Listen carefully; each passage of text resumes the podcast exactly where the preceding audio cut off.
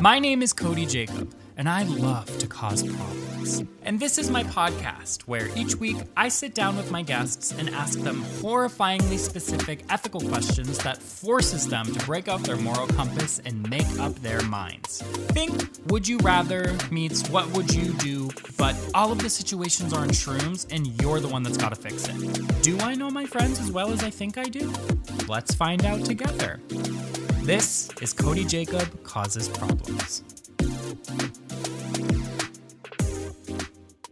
Support for this episode of Cody Jacob Causes Problems is brought to you by Manscaped. Do you have body hair? Is that something you'd like to either maintain or get rid of entirely? Boy, do I have news for you! I am one of the first people to try the new 4.0 from Manscaped, and I am blown away by the performance, Mary. Craftsmanship, the details, they are all next level. You need to listen to me. The 4.0 uses Manscaped's skin safe technology, including this fancy ceramic blade. I would put this trimmer anywhere. Early in the morning, in a full blackout one night in the shower, it doesn't matter. You are worry free shaving with this each and every goddamn time, baby. Not to mention, it has a super bright LED light, so I know exactly where I'm cutting, what I'm cutting, and when I'm cutting. And that includes in the shower because it's waterproof. Well, Cody, beard trimmers are kind of bulky and ugly. No, incorrect. You are wrong. Why? Because this bitch has wireless charging. That's right. It looks so sleek. It is so beautiful to just look at. The aesthetic of my bathroom has gone from living in squalor to the Ritz Carlton. I bolted the wireless charging dock onto my bathroom sink and I've brought every single guest I've had in my home. Long term, short term, I've dragged my mailman in by his neck to come look at this thing because it is so beautiful. So, what are you waiting for? It's time to take your grooming habits to the next level. Get 20% off and free shipping with the code CodyJacob at manscaped.com. And trust me, your balls will thank you. Hello, everybody. Welcome back to another episode of Cody Jacob Causes Problems. You may be thinking, Cody, you sound really fucking excited, and that's because it's fucking true, bitch. We have a very important episode this week. First, I need to give you an ice cream update. I made a couple different batches of ice cream. I made a chocolate chip that was like vanilla, and then I made a coffee ice cream. The coffee, I don't want to ever talk about it again. The recipe called for two tablespoons of cinnamon, but it was like way too much, and it just tasted like espresso-y, cinnamon-y powder, but the vanilla chocolate chip ice cream is actually wicked good. The only thing is I don't like the way that like I don't want to fucking say this on a recorded medium and post it on the internet forever. I don't like the way heavy cream feels. I don't like the mouth feel of it. And obviously, since my ice cream is homemade, my cream is going to taste different than the processed fucking bullshit that I'm used to. And it like leaves this weird, like, okay, you know, when you go to Starbucks and you get something with whipped cream on it, and then afterwards it feels like you just licked all the adhesive off the back of a piece of scotch tape? That's what it felt like. But I know it's not the ice cream maker, it's literally just the heavy cream. So the solution I came up with was I went to the store and I bought this stuff called Not Milk not nut milk, not N O T. And it's like some sort of dairy-free alternative. I don't I don't think it's nut based. I think it's soy based, but I'm hoping that combined with some pasteurized like egg yolk will um fix the creaminess. I just realized I'm 25 shirtless sitting in my bedroom in the middle of the night recording myself talking about ice cream. anyway, this week my guest is my TikTok friend Karni, and she is a Taylor Swift super fan. And if you don't know, I am too. And I need you all to understand that I have been so fucking excited for this specific episode of the podcast for months before I even asked Karni to be on the goddamn show. So, since Karni's on the podcast this week and it's going to be a pretty music heavy episode, I figured we might as well start off fucking strong, bitch. So, these are my top five albums of all time. Number five, I honestly think might surprise a lot of you, is Hollywood's Bleeding by Post Malone. I love that whole album. I would consider every single one of these top fives to be skipless records, and Hollywood's Bleeding is no exception. My friend Jack is a huge Post Malone fan. His name is Jack Johnson, not the acoustic folk artist. His name is just Jack Johnson. And every time I listen to Post Malone, I think of Jack. And every time I think of Jack, I think of Post Malone.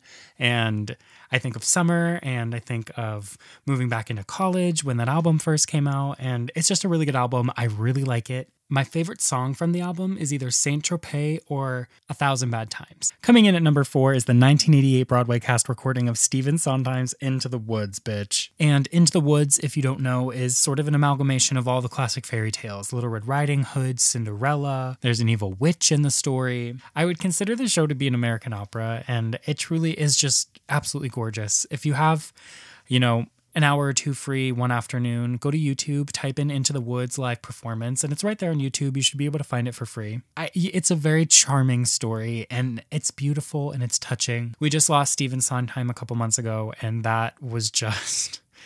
Um, that was a big deal for me because I've spent so much of my time and my my craft studying him and who he was and the stories he had to share. So Coming in at number four is Into the Woods by Stephen Sondheim. I'm not going to give you a favorite song off of that album because you can't. It's a fucking musical bitch. Coming in at number three is Talking is Hard by Walk the Moon. This album came out my senior year of high school, I think like three months before I graduated. And it couldn't have been more perfect timing. The most vivid memory I have from high school is sitting on the floor of the bedroom I'm currently in, making a project on As You Like It, which is a play by Shakespeare, while listening to the newly released Walk the Moon album a girl I went to high school with had told me about this band called Walk the Moon. They had just released Shut Up and Dance, so I started listening to it and I could not get over it. I was obsessed with how funky the guitar sounded and the rhythm of the drums and the groove of the melodies. It was also Michael Jackson and Whitney Houston but also alternative pop rock. It just was so cool. They're all really well trained musicians who have uh, a more formal background with the theoretical side of music and it comes through because I mean their music is just unbelievable. Especially the album Talking is Hard. I think one of my favorite songs off of it is obviously Shut Up and Dance, but every time I go to put on that album, I either put on Avalanche or Aquaman. It's a tie between those two. My number 2 album is so close to being number 1. It's just almost incomparable. They are in such different veins that it honestly doesn't even feel fair to rank them in the same list. But anyway, my number two album is Back to Black by Amy Winehouse. I love Amy Winehouse. I know absolutely every word to every single Amy Winehouse song. It breaks my heart every day that I will never be able to experience the growth of her artistry past 27. Actually, Adele's new album, I had a friend who was kind of on the fence about listening to it because, I mean, when you think of Adele, you think, I'm going to go fucking drown myself in the bathtub with a bottle of wine. And I said, no, honestly, it sounds like what Amy Winehouse would release if she were alive today. And Back to Black is, in my opinion, just an absolutely perfect album. It's perfect. And my favorite song from the album, and honestly, one of my favorite songs of all time, is Tears Dry on Their Own. My number one favorite album is 1989, the deluxe edition by Taylor Swift. This album changed my life. This album changed my life. And this album changed my life. This came out in October of 2014, which was the very beginning of my senior year. So my senior year was literally bookended by 1989 at the start and Talking is Hard at the end, which is just pop perfection, if you ask me. This record, start to finish, is absolutely perfect. It's perfect. Lyrically, production wise, sonically, aesthetically, the era was just so well thought out and it was groundbreaking. And Barbara Walters, I know she's a fucking idiot, but she truly hit the nail on the head when she said Taylor Swift is the music industry. And she said that just as Taylor Swift was releasing 1989. If you are someone who isn't familiar with Taylor Swift's body of work, literally pick a song on 1989. If you like pop music, throw a dart at the wall and see what sticks because that entire record is perfect. It's perfect. When I was in college, I studied music education, and I really begged some of my professors to write one of my final papers on why 1989 is one of the greatest albums written in the last 100 years. Because I had pages and pages and pages and pages and pages ready to fucking go. I have three favorite songs off that album, and I cannot whittle it down any further than that. In no particular order, it is New Romantics, I Wish You Would, and Style. Speaking of Taylor Swift, my guest this week is Karni Olivia, aka No Karni, New Crime. She has over 21,000 followers on TikTok and 2.6 million likes. 2.6 million likes, 21,000 followers. Are you fucking kidding me? And it's all Taylor Swift content. Karni's known for posting Taylor Swift theories, debunking Easter eggs, and honestly, just having some of the best Taylor Swift content on TikTok. She's hilarious, she's fucking gorgeous, and she is so goddamn funny. I am so excited for you all to get to know her.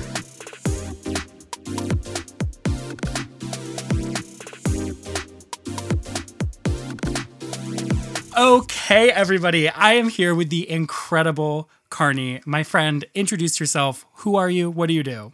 Hello, I'm Karni. I'm so excited to be here with Cody. We met actually on TikTok, right? So it was probably Yeah. a few months ago. And I'm obsessed with Taylor Swift, so I have a Taylor Swift fan account. And that's how we met. And then we just started talking, and well, now we're here. Yes, your videos would cause my blood pressure to just go straight through the roof. And here we are several months later. And now I get to do the same exact thing to you. Exactly. You're gonna you're gonna make me have a panic attack? No, we're fine. Maybe. We'll see. We're fine. Well, speaking of Taylor Swift, I have a pop quiz for you. Oh no. Oh gosh. Here we go. But it's a Taylor Swift pop quiz, so I tried to I tried to make these a little difficult because you are like a Taylor Swift super fan. Yeah. Yeah. Okay. Good. Oh, I God. This is gonna be embarrassing if I get these wrong. What year was Taylor first nominated for a VMA? 2009. So close. Was it eight? Yeah. It was Oh, I knew it was something around that point. Yeah. Where was Taylor Swift born? Pennsylvania. Yes. Do you know where in Pennsylvania? Reading? Yes. Oh my God. How did you know that? I don't know. I, whoa, that was incredibly impressive. Oh my God. and I am not American. I do not. I do not know the 52 states. I think there's only 50, but I could be totally wrong. I don't know geography. Oh my God, I didn't that's pass in high school. You're, wow, you're breezing right through these. What year did Taylor sign with Republic Records? Uh, 2018. Yes. Oh, Oh my god. my okay, God. I'm better at this than I thought. Because she signed Yeah. right before Lover, and Lover was 2019, right? Right, yeah. Yeah. Okay. This one is a, has a couple layers to it. Okay. How many awards and nominations have has Taylor received just across the board? Oh gosh. Oh gosh, that's a really hard one. The number took me by surprise. Nomin- include not just wins and nominations as well. Nominations. Okay, let's think. Um, how many years has she been in the business? I'm gonna go with like 60. Oh my god. So it's almost a thousand. Holy sh! Yeah. It's she has 939 nominations. What? Guess how many of those she's won? 800. She has won 539 of them, and eight of those are pending. Wow. Yeah. Do you ever do the thing where you're like, oh my God, Taylor Swift, like, I love her. And then it hits you that she's like a global superstar? Yeah, yeah. I always like, think "Ah." like it's so funny. Anytime someone brings her up, I'm like, oh yeah, like this song's really cool. Like she's some underground indie I artist, know. and I can't stop myself from doing it. I like feel like she's my little friend, and my friends are like, Cody, no, no. No, I'm No. like, no, we're friends. We are. Right, exactly. Okay. Rolling Stone named this Taylor Swift music video as one of the 100 greatest music videos of all time. Oh, uh, ooh, that's a really hard one. Um, look what you made me do. I'm gonna go with that. Okay, so when I first read this, I thought it was going to be that because that video is insane, but it's blank space. Really? Okay. Well, do you know what? That's my second favorite. So I would have gone with that next. But look what you made me do is iconic. Iconic with that fucking like zombie makeup. Oh my god, literally amazing. She just ugh, no wonder she is the music industry. And speaking of her cinema, to- ci- whoa, Cinematography? cinematography. What the fuck? Can you name three movies that Taylor has been in? Valentine's Day, Hannah Montana the movie. Don't know about the last one. Can I like? Oh, uh, all I too have- all too well short film. Does that count? Oh, yeah. Okay, That's hers. yeah. All right. Yes. The list I have, and these are in chronological order. I oh, I'm so happy you said the Hannah Montana movie. That's number one. And, then, she was in an episode, of CSI. She, did Valentine's Day. Uh, and, then, she has like all of her concert films. She was in the Lorax. What? Hello? Yeah, I I did not know that. Well, okay, you like you did really well on this pop quiz. Li- Listen.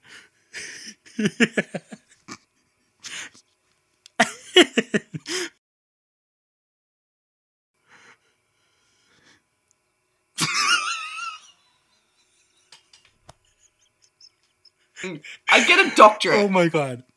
Shall we get into the meat of this? Let's go. I'm going to be exposed as a bad person. I feel. Hey, we'll see. I was running through these with my dad this morning and he was like, these are really hard. So maybe I was feeling devious. okay, I'm ready. I'm ready. So the year is 2045 and you're a top engineer at the ASA. You and your team have been working for the last five years on a manned mission to Mars, but with six robots as your astronauts. Your job? Chief software engineer.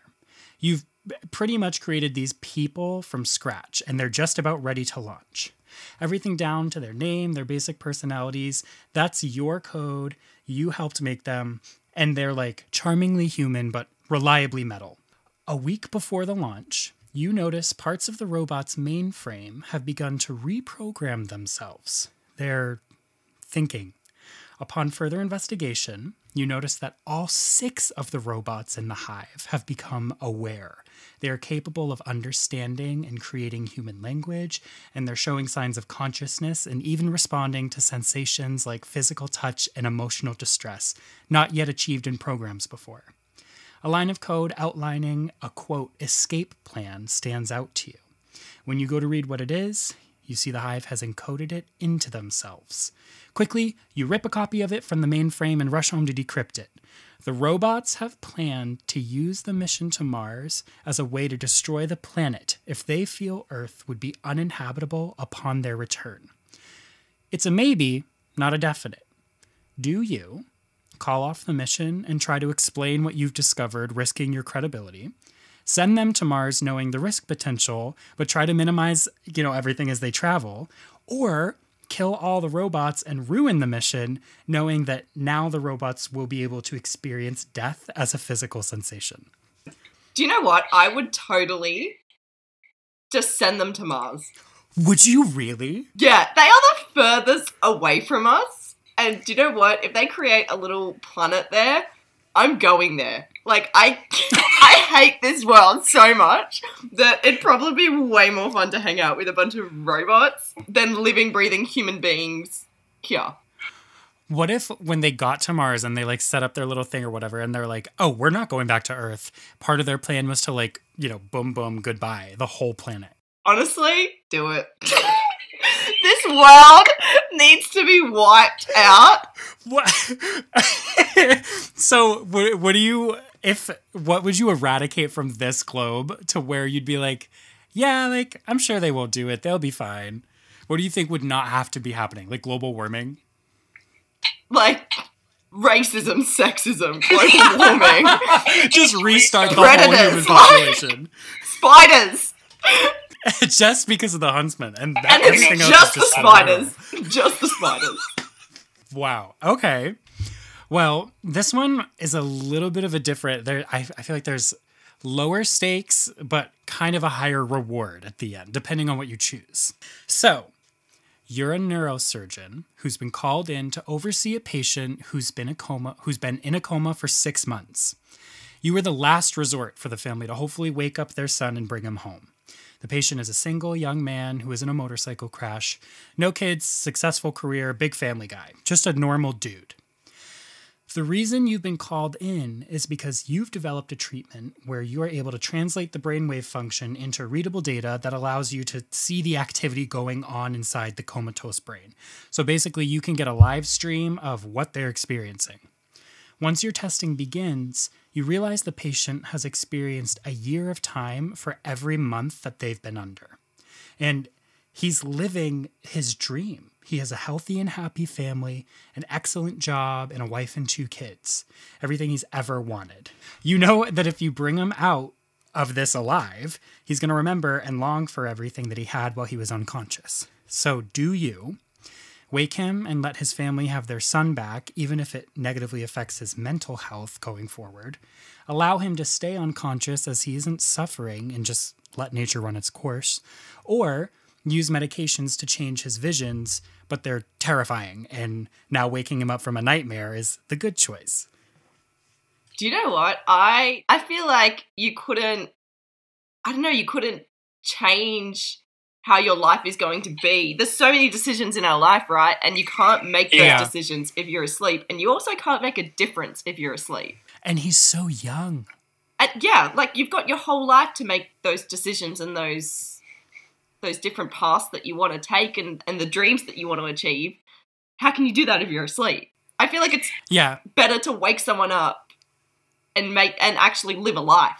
Because you might as well be dead if you're just dreaming. Yeah, that's true. What if when you woke him up and you knew that, yeah, he was going to remember everything, but like that's what therapy's for? What if it would leave him with like, he'd be paralyzed or something, like a really physical um, adaptation that he'd have to make? Would that change your decision? No, because people live with that every day, right? Yeah, People live with that and they can live. Like like yeah, it's obviously more challenging and there's more obstacles, but we live with that like, you know, in our everyday lives and whether it's mental health, a mental barrier can be just as big as a physical one, right? So yeah, making him wake up knowing he might have mental health struggles or waking him up knowing he might be paralyzed, I feel like they're on the same sort of spectrum because mental health is just as big as physical health. right. Like, what's another hurdle?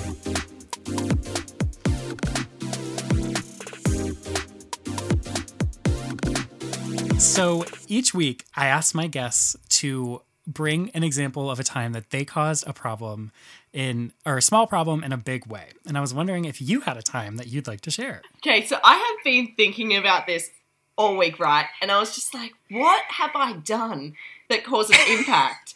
And I was thinking and thinking, and then my mum actually, I asked her, and she goes, Oh, don't you remember that time? And I was like, What are you talking about? Oh no. And then I remembered, right? So at my school, if you wanted to speak to a counselor or like a therapist, you got out of class, right? Ooh. So I picked my schedule very carefully. I did not need to go, Cody. I thought I was fine, right? So I went to this counselor every math period. I hated math. Oh. I hated math. So I went to this counselor and I treated it as a big old chat. I would sit laid back in the chair, bitching and gossiping and like complaining about my life, right? Anyway, one day I was sitting there and I just started just ranting on about my narcissist dad, going on about all this stuff. And this counselor was so concerned. yeah. And I, I didn't, I thought it was a big old joke, which I still do. Right. I was just going to get out of maths. And then, um, yeah, like they ended up reporting like to my teachers and stuff. So like I, yeah. I had to like, I got special treatment at school. I got to go on mental Oh. health breaks from class and get to go walk around when I needed a break. Like, Oh, I would have wrapped that so tightly around my finger. That would have been the end of my high school career. yeah, and every teacher would always walk past me with that. You know that look like you're you're fucked in the head. You're fucked in the Yeah, head. like, oh, honey, like in the South in America, when you feel like condescendingly bad for someone, you say, oh, bless your heart. it's it's that. It is the equivalent of that. The poor, fickle, weak child. It was that like that lean in with that head tilt, that being like, "How you feeling? How are you feeling?" Oh my gosh, well, where can everyone find you online? TikTok. So I'm under the username No Karni No Crime, and that is because it's a song No Body No Crime. And is, do you have, you don't have a Taylor Instagram, do you? It's just TikTok? No, I just have my my normal Instagram, but I currently went reputation on it, and I deleted all my I pictures, that. and I was I'm like, so excited. bye, because I spent too much time on it. So yeah. Well, amazing. I just like thank you so fucking much. I A, I love Taylor Swift. B, I love you. And see. it's just nice to be able to talk to someone who like gets the TikTok space in a similar yes. capacity. No, I love you too, and I just it's so nice to be able to get someone to relate it to it because I tell my family and they're like, just get off the app then, and I'm like, no, I love it. They're like, you're complaining Yeah. about it. Oh my god. Well, thank you so fucking much, Queen of my heart.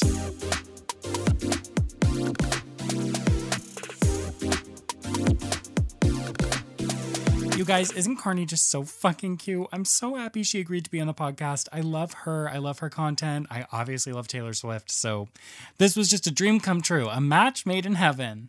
I appreciate everyone being patient with me while I get back into the swing of recording and editing and posting. I do this all by myself. It's just me in my bedroom, and I do all the planning, I do all the scheduling, I do all the editing myself. And uh, when I got the Manscaped sponsorship, I things got lost in the mail, and my schedule got messed up, so it kind of threw me off my little routine that I like to keep. But I had the realization that I'm my own boss and I can do whatever I want. And if I need to take a week off the podcast, then I can take a week off the podcast.